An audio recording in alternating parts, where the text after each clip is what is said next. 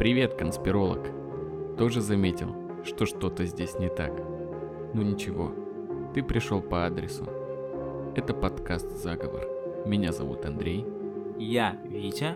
Мы расскажем тебе о теориях заговора, тайнах и легендах. Присаживайся поудобней и приятного прослушивания.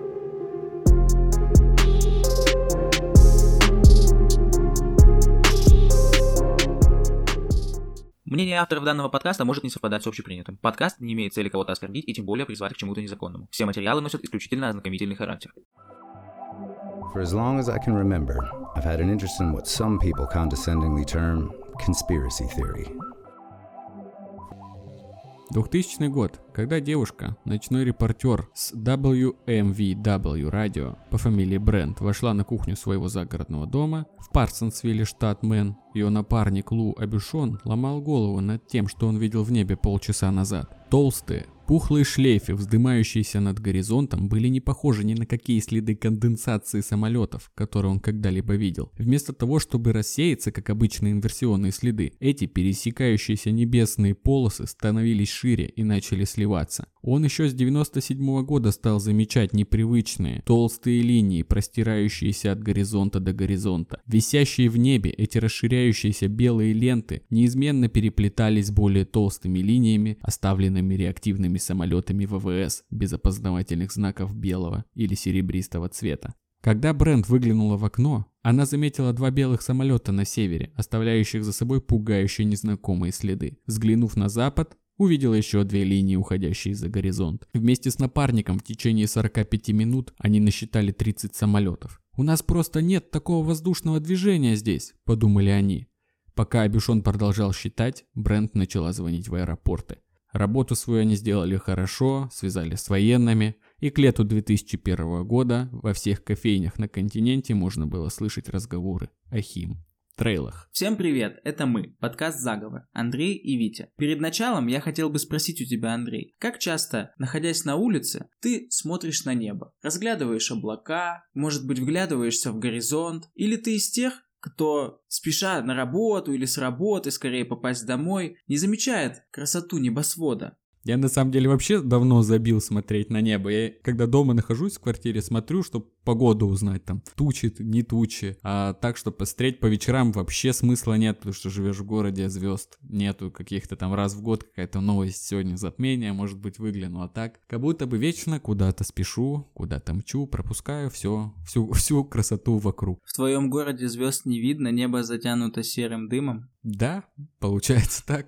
Окей. Я тоже смотрю на небо в очень редких случаях, например, когда какой-нибудь красивый персикового цвета закат разливается, или находясь на пляже в те редкие моменты, когда я оказываюсь на пляже, можно полежать, поразглядывать медленно плывущие по небу облачка. А вот после подготовки к этому выпуску я точно стану делать это чаще. Кто бы мог подумать, что оттуда может грозить страшная опасность. Да вообще ужас. Облака всегда у меня ассоциировались с чем-то хорошим белые, пушистые, они знают, что они разные бывают, там перистые, кучевые, слоистые. Есть как бы отстойные тучи, черные всегда о чем-то плохом нам говорят портят погоду и настроение. Ну, кому-то и они нравятся. Да, конечно, у них тоже такой вайб, знаешь, типа выходишь и понимаешь, что вот-вот сейчас будет гроза и небо. Они прямо вот такие черные, как вот аж фиолетовые немножко, и прям атмосферно до ужаса.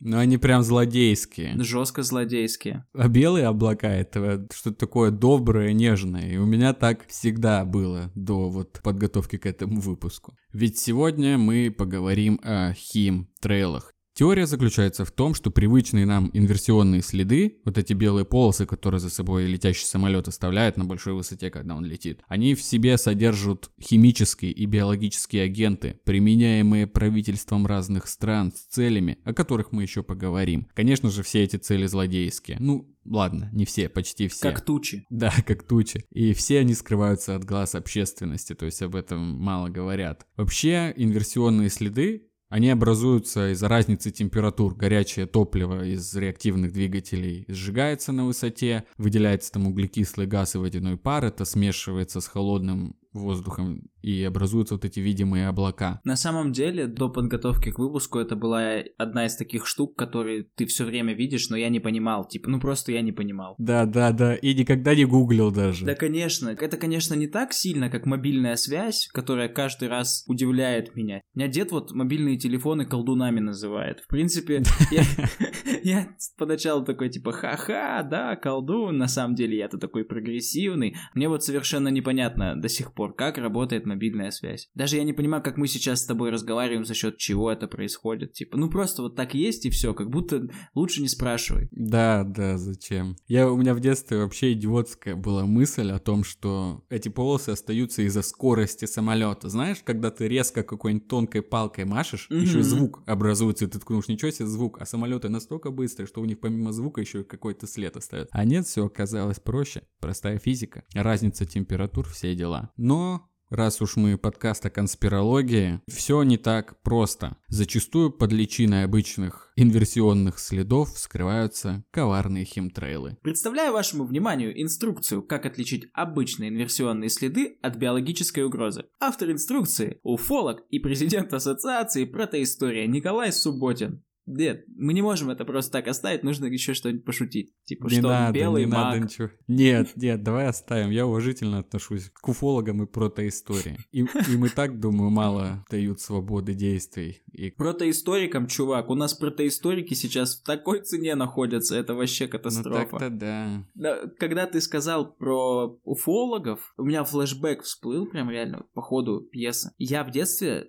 хотел стать уфологом. Вот был у меня такой промежуток, и связано это было с тем, что, может, помнишь, форсилось видео у нас в школе? Типа какая-то полянка, полянка, Да. и там березы, и они типа что-то шевелятся, и типа это что-то жутко пугающее, необычное и уфологическое. Да. Ну, я пошел где-то там смотреть что-то, может, узнавать, там, кто этим занимается. Я подумал, о, уфолог. Так вот, кем я хочу стать. А еще это было все на фоне любви к Скуби-Ду, типа, ну и вообще прикольно. Вот, ну блин, я и сейчас больше хочу стать уфологом, чем юристом, на самом деле. Так что, Я думаю, уфологом никогда не поздно стать. ну да, а протоисториком уж подавно. Можно, может податься к нему в подаваны. Да, я думаю, он будет рад. Один день с Николаем Субботиным. Ну ладно, хорошо, что нам не нужно становиться его подаванами, чтобы узнать, какую инструкцию он написал, чтобы отличить обычные инверсионные следы самолетов от биологической угрозы. Есть вполне определенные различия в природе формирования, развития и поведения этих явлений, которые дают возможность проводить между ними четкую границу. Обычные самолетные выхлопы состоят из ледяных мельчайших кристалликов, которые образуются на высотах более 10 километров. На более низких высотах они просто не могут сформироваться вне зависимости от типа и скорости самолета. На высотах более 10 километров выхлопы кажутся тонкими заостренными линиями, если наблюдатель смотрит вертикально вверх, перпендикулярно положению самолета. Обычно они испаряются в течение короткого времени, несколько минут, и очень редко простираются на достаточное расстояние позади самолета. Напротив, Химтрейлы, создаваемые воздушными судами, наблюдались на высотах от 2,5 до 10,5 километров и чаще всего образуются на высотах ниже 9 километров. Обычный выхлоп не может сформироваться на этой высоте, поэтому наблюдения выхлопов ниже 9 километров с большой вероятностью являются химтрейлом. Обычно они проявляются в виде больших дымовых следов, имеющих тенденцию непрерывно расширяться, постепенно превращаясь в слоистые облака, состоящие из множества колец. Они не испаряются и не теряют плотности, могут сливаться в большие перистые облака. Очень часто химтрейлы напоминают по форме рыбий хребет. Аналогия очень классная. Я частенько видел в небе такую штуку, которая чем-то напоминает рыбий хребет. Ты сейчас серьезно? Да. Ну, типа, ты никогда не видел такие...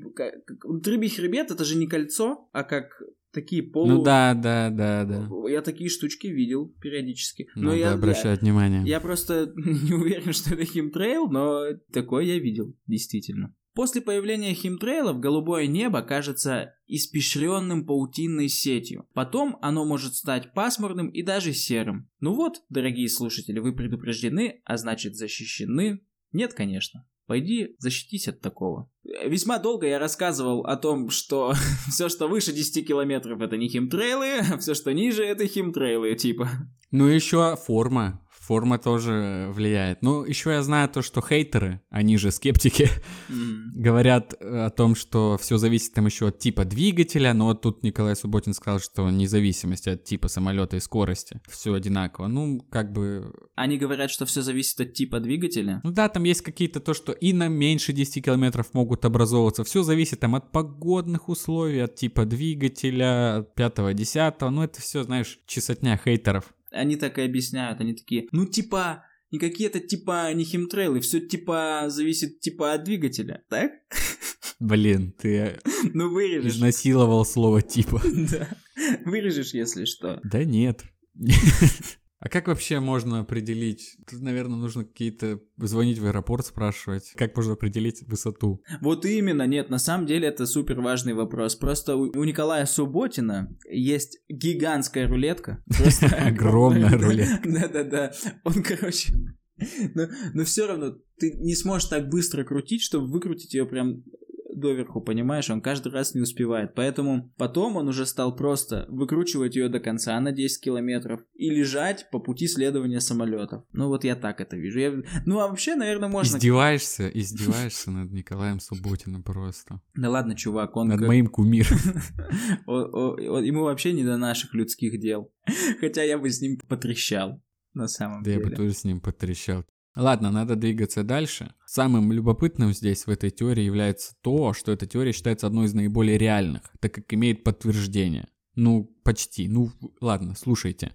Министерство обороны Великобритании в свое время всю страну превратило в лабораторию для испытания бактериологического оружия.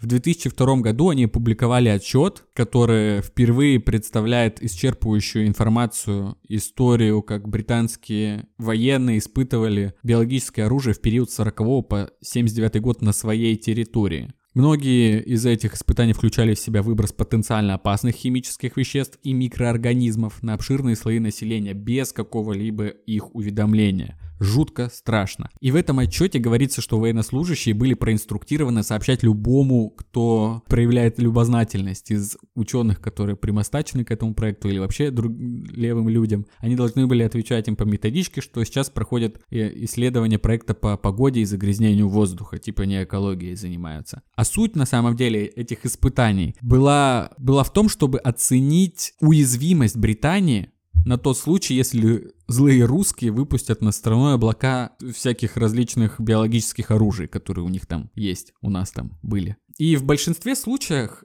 так как это официально вот такой, такая тестировка безопасности, применялось не биологическое оружие, а альтернативы, которые, по мнению ученых, имитировали бактериологическую войну и которые, по утверждению Минобороны, были безвредны. Но семьи в некоторых районах даже требуют компенсацию за детей, которые родились с врожденными дефектами. Как-то странно вообще вышло, что они, получается, 79 год крайний исследование этого отчета, в 2002 они публикуют, ну не, хотя достаточно времени прошло, Конечно, там же есть срок хранения секретной информации. после которого они обязаны ее рассекречивать. Ну, я думаю, что не то, что обязаны. Ну, прям, знаешь, там с помпой, типа, анонсить это. О, через две недели заканчивается срок действия засекреченных документов по поводу смерти Гитлера. И типа на билбордах там. Но если запросят какие-нибудь историки эту информацию в архиве, то уже можно будет им ее выдать, например. Почему бы ее просто не сжечь? Это же такая жесть, они такой подрыв доверия вообще к государству, когда это вскрылось, мне кажется, был. Во-первых, на самом деле, шумихи так как таковой, мне кажется, не было. Это первое. Второе, ну, испытания проводят все страны, и в том числе на своей территории. Я вот слушал биографию Сахарова, и во время испытаний, я уже не буду выдумывать сейчас географический объект, но во время одного из первых испытаний ядерной бомбы, ну, его проводили в Советском Союзе, на территории Советского Союза. Ну, и типа погибло несколько человек, просто потому что обрушились стены в каких-то домах, которые стояли по версии этих экспериментаторов на достаточном расстоянии, но фактически кто же знал, они что, первый раз проверяли, как далеко она может зайти. Ну и вообще людей еще и эвакуировали, то есть подход был в принципе гуманный, но видимо не всех. И стеной что-то прибило, по-моему, там маму с ребенком. Ну не буду врать, короче, но не без жертв прошло испытание ядерного оружия, это точно. Так что я думаю, а на ком еще, типа, если бы они поехали испытывать это на чужих странах, то началась бы война. Так что Главное, чтобы это было безопасно для граждан, но если это условие не соблюдается, то это преступление. Меня прям корежит от этого, прям страшно становится. Да, конечно, типа, это жуть полная. Никто этого и не оправдывает, ну просто так работают некоторые вещи в этом мире. Отстойный мир. Ладно. В одной из глав этого отчета испытания флуоресцентных частиц рассказывается, как в этот период самолеты летали там по определенной части Англии и сбрасывали сульфид цинка кадмия. Химическое вещество пронеслось на много миль, и его флуоресценция позволяла следить за распространением. То есть они сбрасывали и за счет свечения как-то определяли масштаб поражения территории, как там воздух распространяет это все. Но дело в том, что правительство настаивает, что это безопасное вещество, хотя кадмий признан причиной рака легких, а во время Второй мировой вообще рассматривался как химическое оружие. А во второй главе «История охвата большой территории» Министерство обороны описывает как там еще один период этих испытаний. Более миллиона человек вдоль южного побережья Англии подверглись воздействию бактерий условно-патогенных, таких как и шерихия коли и еще какие-то которые должны были как-то там имитировать сибирскую язву, какая-то такая сложная мутка. Короче, я понял концепцию, она заключалась в следующем. Они распыляли вещество некое и смотрели, оно светилось, и они с самолетов смотрели, какой у него там радиус поражения и по какой траектории оно будет падать, чтобы как-то это можно было предсказать. Суть такова. Да, да. А вот только, типа, суть, э, точнее, цель эксперимента, конечно, очень интересная. Мы посмотрим, как в случае чего вдруг злые русские на нас нападут и так сделают. Мы делаем это ни в коем случае не для того, чтобы вдруг сами на кого-то напасть, хотя мы просто имитируем нападение на нас. Ну, не знаю. Да, да, Мне кажется, что это такое, что если, если вы притворяетесь злым русским, сбрасывая на себя бактериальное оружие, то в какой-то момент вы и сами, наверное, можете это сделать. Определенно. Раз это сбрасывалось с самолетов, и зная причастность английской королевской семьи ко многим конспирологическим теориям, я делаю вывод, что это был герцог Эдинбургский, более известный как принц Филипп. Кто смотрел сериал «Корона»? Я смотрел сериал ну вот, он, в общем, летал на самолетах, и очевидно, что делать им нечего особенно. Вот он и занимался своими закулисными делами. Взял, обвинил какого-то герцога. Да, герцог, я не знаю, какая у него должность, он муж королевы. Вот, вот кто он был. Вот этой, которая недавно почила, к сожалению, Елизавета. Вот. Что он засранец? По сериальчику-то? Да нет, мне живой человек, нормальный, мне нравится. И, и крест он свой нес достойно, как бы. Мутил, судя по всему, какие-то там шашни с русской балериной, кстати. Но без подробностей. Ладно, двигаемся дальше. И, ну, мы, конечно, по-любому когда-нибудь сделаем выпуск про королевскую семью без вариантов. Так что Точно. тут просто к месту, ну, Англия, конспирология, королевская семья, все это через запятую должно идти. Также одним из ключевых событий, после которого вроде бы и появляется сам термин химтрейлы, была операция «Папай». Это операция по использованию климатического оружия армии США во время войны во Вьетнаме. Операция длилась с марта 1967 года по июль 1972. Суть операции заключалась в активном воздействии на облака с самолетов. В дождевых облаках рассеивался йодид серебра, что приводило к обильным осадкам. В результате количество осадков увеличилось в три раза выше нормы. Это приводило к затоплению полей с рисом рисом и иных посевов культурных растений, а также повреждению так называемой тропы Хо Ши Мина, по которой северо-вьетнамские партизаны снабжались оружием и снаряжением. За период войны было израсходовано почти 6 тонн йодистого серебра. Вот тут у меня возникает некоторый вопрос, почему это была операция военно-воздушных сил, а назвали они ее Папай, хотя Папай был моряком. Да, причем именно в честь мультипликационного Папая ее и назвали. Ну что-то они свои мультики-то и не смотрят, получается. Ну, может быть, там суть немножко какая-нибудь другом была. Окей. Вроде бы все это вышло неоправданно дорого, но тем не менее это был успех. Технология работает, и злодеи-американцы решили вкачать скиллы применения климатического оружия на максимум. В августе 1996 года ВВС США публикует статью «Погода как множитель военной силы. Владение погодой в 2025 году», предлагавшую идеи погодного оружия. Что неудивительно, ведь в кучево-дождевом облаке средних размеров диаметром несколько километров содержится энергия, сравнимая с энергией нескольких ядерных бомб. Потенциал у такого оружия огромный. И это было несмотря на то, что ООН в 1977 году приняла резолюцию, которая запрещала любое использование технологий изменения окружающей среды во враждебных целях. Эти договоренности действуют до сих пор. Прикинь, американцы могут нарушать международные соглашения. Боже мой. Воу! Да не может Что? быть. Что?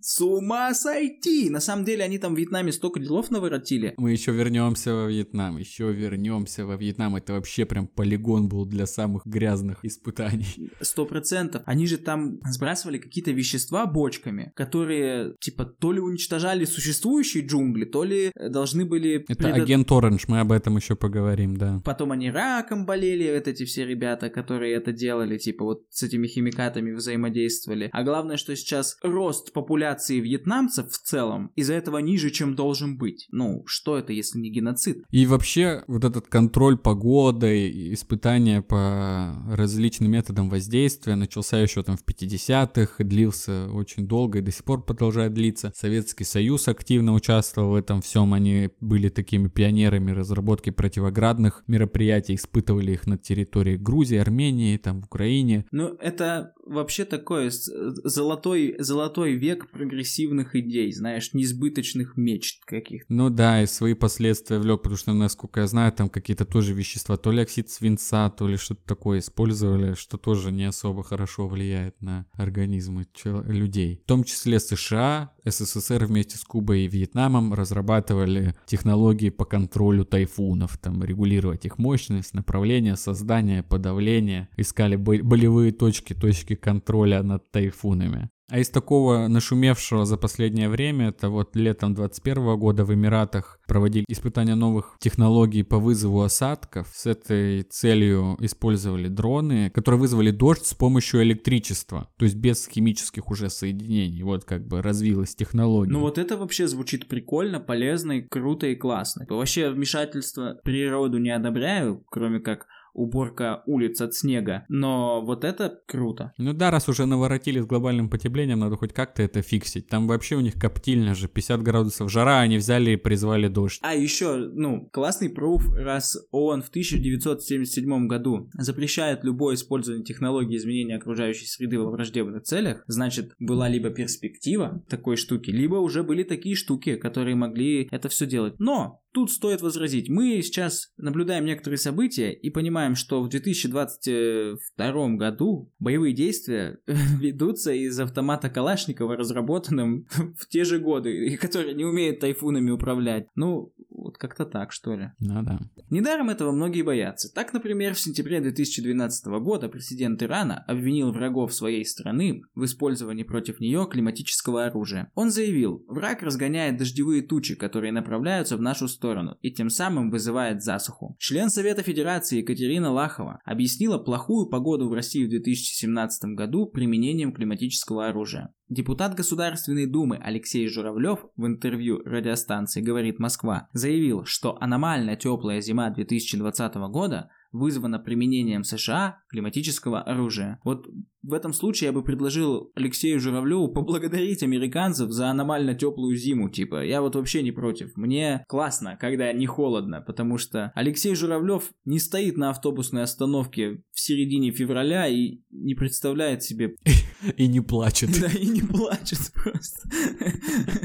Я уверен, так что за это можно и спасибо было бы им сказать. Ну а в целом это такой распространенный скрипт, просто скриптовая штука. Да, у нас холодно, это враг климатическое оружие. Но это просто пик враждебности к кому бы то ни было, обвинять его по всем, в том числе в плохой погоде за окном. Ну, дальше реально придумать нечего. Ну, обвинение в сатанизме, но, но вот это, это прям ступенька ниже. Вот. Да вообще насколько подло, представь, перехватывать облака, которые летят в другую страну. То есть, если ты какая-то страна, которая там постоянной засухи, она полностью там ее население зависит от погоды, И не дай бог, там, ты видишь, как там надвигаются облака по каким-то метеорологическим станциям, а тут их кто-то пофиксил, и в итоге вы все умираете от жары. Это надо контролировать, прям каждое облако. Подотчетное, знаешь, казенное облако. В это, флаги их красить, короче. Да, да, да, да, да. И прикинь, как патриотично. Вот выходишь на улицу, а там флаг России. Ну, типа в небе. Множество. Прилетело наше облако родное. Да, да, да, да, да. Ну, блин, такая тема, тут уже, тут уже не пошутишь, знаешь. Типа, все. Я про себя порофлил, но вслух этого говорить не буду. Хорошо, что никто еще вообще не монополизировал эти облака. Продавать облака каким-нибудь странам. Почему до этого еще никто не додумался? Действительно странно. Хорошая, хорошая концепция, на самом деле, рабочая. И помимо этого история еще знает так называемые гербицидные войны. Это использование веществ, в первую очередь, предназначенных для уничтожения растительной экосистемы. Тоже эта ерунда запрещена конвенцией какой-то. Ну вот, это, видимо, то, что я сейчас говорил про то, что американцы во Вьетнаме применяли. Да, во Вьетнаме применяли, британцы в Малайзии это применяли. И такого рода могут быть химтрейлы, и это не догадка, это факт. Распылять самолетов могут не только реагенты, влияющие на погоду, но и на растительность. А дальше еще поговорим, дальше больше. А еще если вернуться к климату и глобальному потеплению, о котором мы говорили в одном из прошлых выпусков, в 1994 году компания Hughes... Ты просто кембриджское произношение. Они замутили патент сокращения глобального потепления, которым предлагалось распылять микроскопические частицы оксида алюминия и других отражающих материалов в верхние слои атмосферы, создавая так называемый небесный щит, чтобы отражать там какой-то процент энергии Солнца. И в этом патенте предлагалось их добавлять, эти вещества, в топливо радиоактивное, то есть вместе со сгораемым топливом они выделяются в атмосферу. И, и один из так называемых отцов водородной бомбы, Эдвард Теллер, тоже там подобную концепцию представлял, то есть создать небесный щит, такой зеркальный абажур. И если бы, допустим, не было возможно защитить всю планету, эти химические небесные щиты можно было бы, по крайней мере, распространить на союзников, которые тайно соглашались это разрешать такие геоинженерные эксперименты на своей территории. Такие вот вещи тоже были. Но вот МГЭИК, о котором мы говорили, это международная группа экспертов по изменению климата, о котором мы говорили в выпуске про глобальное потепление, они идею забраковали, потому что это была довольно непредсказуемая, сложно просчитываемая махинация. То есть как в дальнейшем этот щит зеркальный себя поведет, было непонятно. А еще, что если вернуться к биологическим агентам, был еще такой момент, примененный китайскому и корейскому населению во время Корейской войны. Там распыляли токсин, выделенный из кластридии ботулинум, который рассеивали, вызывал там в дальнейшем рассеянный склероз, и армия признала, что это так и есть, что там у людей появлялся он, и даже компенсацию выплачивали. И дело еще в том, что хотя вот микоплазма, которую там распыляли, может находиться в состоянии покоя десятилетиями, то есть она может у тебя быть и никак на тебя не влиять, как я понимаю. Она может быть спровоцирована вакцинацией, которая обязательно. И самое, что здесь интересно, я так понимаю, там много таких различных догадок, которые где-то подтверждаются, где-то не подтверждаются, о том, что распространяют что-то, что в тебе осаживается и сидит. Но чтобы оно запустилось, нужен щелчок, и в каком-то моменте э, определенного рода конспирологи считают, что это взаимосвязано с вакцинами. То есть либо они делают так, чтобы в какой-то момент после вакцины там выкосить какую-то часть населения, либо для того, чтобы это просто вызывало болезни и продавать вакцины потом, и делать на этом огромные деньги. И даже когда началась пандемия коронавируса, у нас в России, в общество экологии, там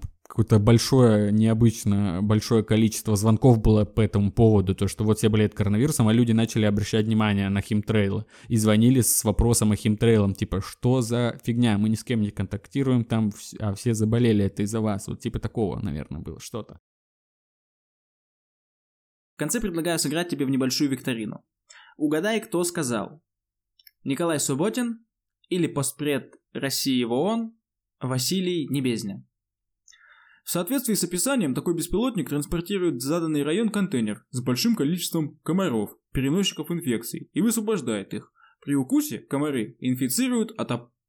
При укусе комары инфицируют атакуемых людей возбудителями особо опасных заболеваний. В пояснении прямо подчеркивается, что зараженный военнослужащий будет не способен выполнять поставленные перед ним задачи, в силу чего заболевание может быть более ценным военным инструментом, чем самое совершенное вооружение и военная техника. Не бездня. Досрочный ответ. Бинго! Дополнительная минута на размышления в следующей викторине. Е. Да, даже не знаю, как это комментировать. Ну, окей, если быть непредвзятым, допустим, каким-то там, и посмотреть на это через ту призму, что они же в натуре в ООН сидят это и обсуждают. Какая разница, кто сказал, да? Да. Ну, сказал наш чувак.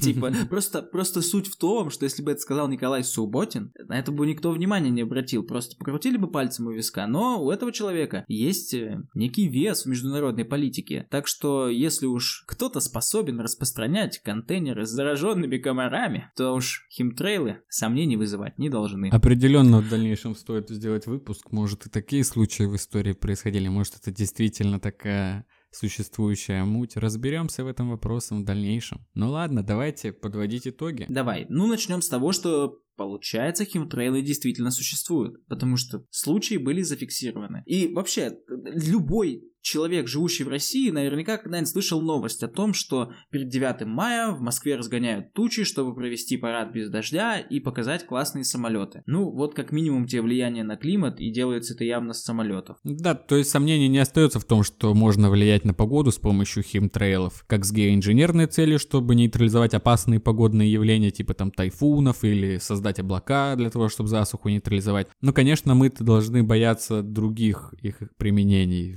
именно именно в военных целях, каких-то подлых политических. Скорее всего, такие случаи еще нас, к сожалению, ждут. Такое у меня предчувствие. Так, ну еще о хороших целях. Это вот, как мы уже проговорили, защита от глобального потепления. Также есть какой-то проект по разработке веществ, которые распыляются с самолетов с целью защиты от биологического оружия. Еще есть вариант того, что химтрейлы, они содержат в вещества, которые позволяют по этим веществам проходить особым военным сигналом. То есть эта связь. Также есть вариант mm-hmm. того, что они способны блокировать, наоборот, разную связь, то есть какие-то вещества распыляют, и оттуда не проходит радиосигнал. А еще один американский чувачок рассказывал, в отчете Николая Субботина он писал про этого челика, который говорит о том, что военные так борются порталами в другой мир. То есть они что-то распыляют, и это закрывает некие порталы в другой мир. Это, конечно, самое, естественно, реалистичное, которое мы оба верим с Витей. Теория. Так он просто смотрел «Очень странные дела» как документалку.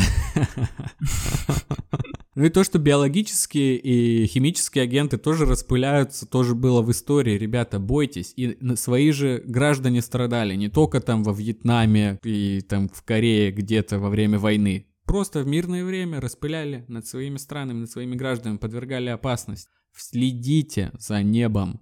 Смотрите, это инверсионный след или химтрейл. Будьте осторожны. Да, смотрите за небом, а слушайте подкаст «Заговор». Подкаст «Заговор» на всех площадках. ВКонтакте, Телеграме, Яндекс.Музыка, Apple подкасты, Google подкаст. Ставьте нам оценки в Apple подкастах. Подписывайтесь. Всем мир. Пока.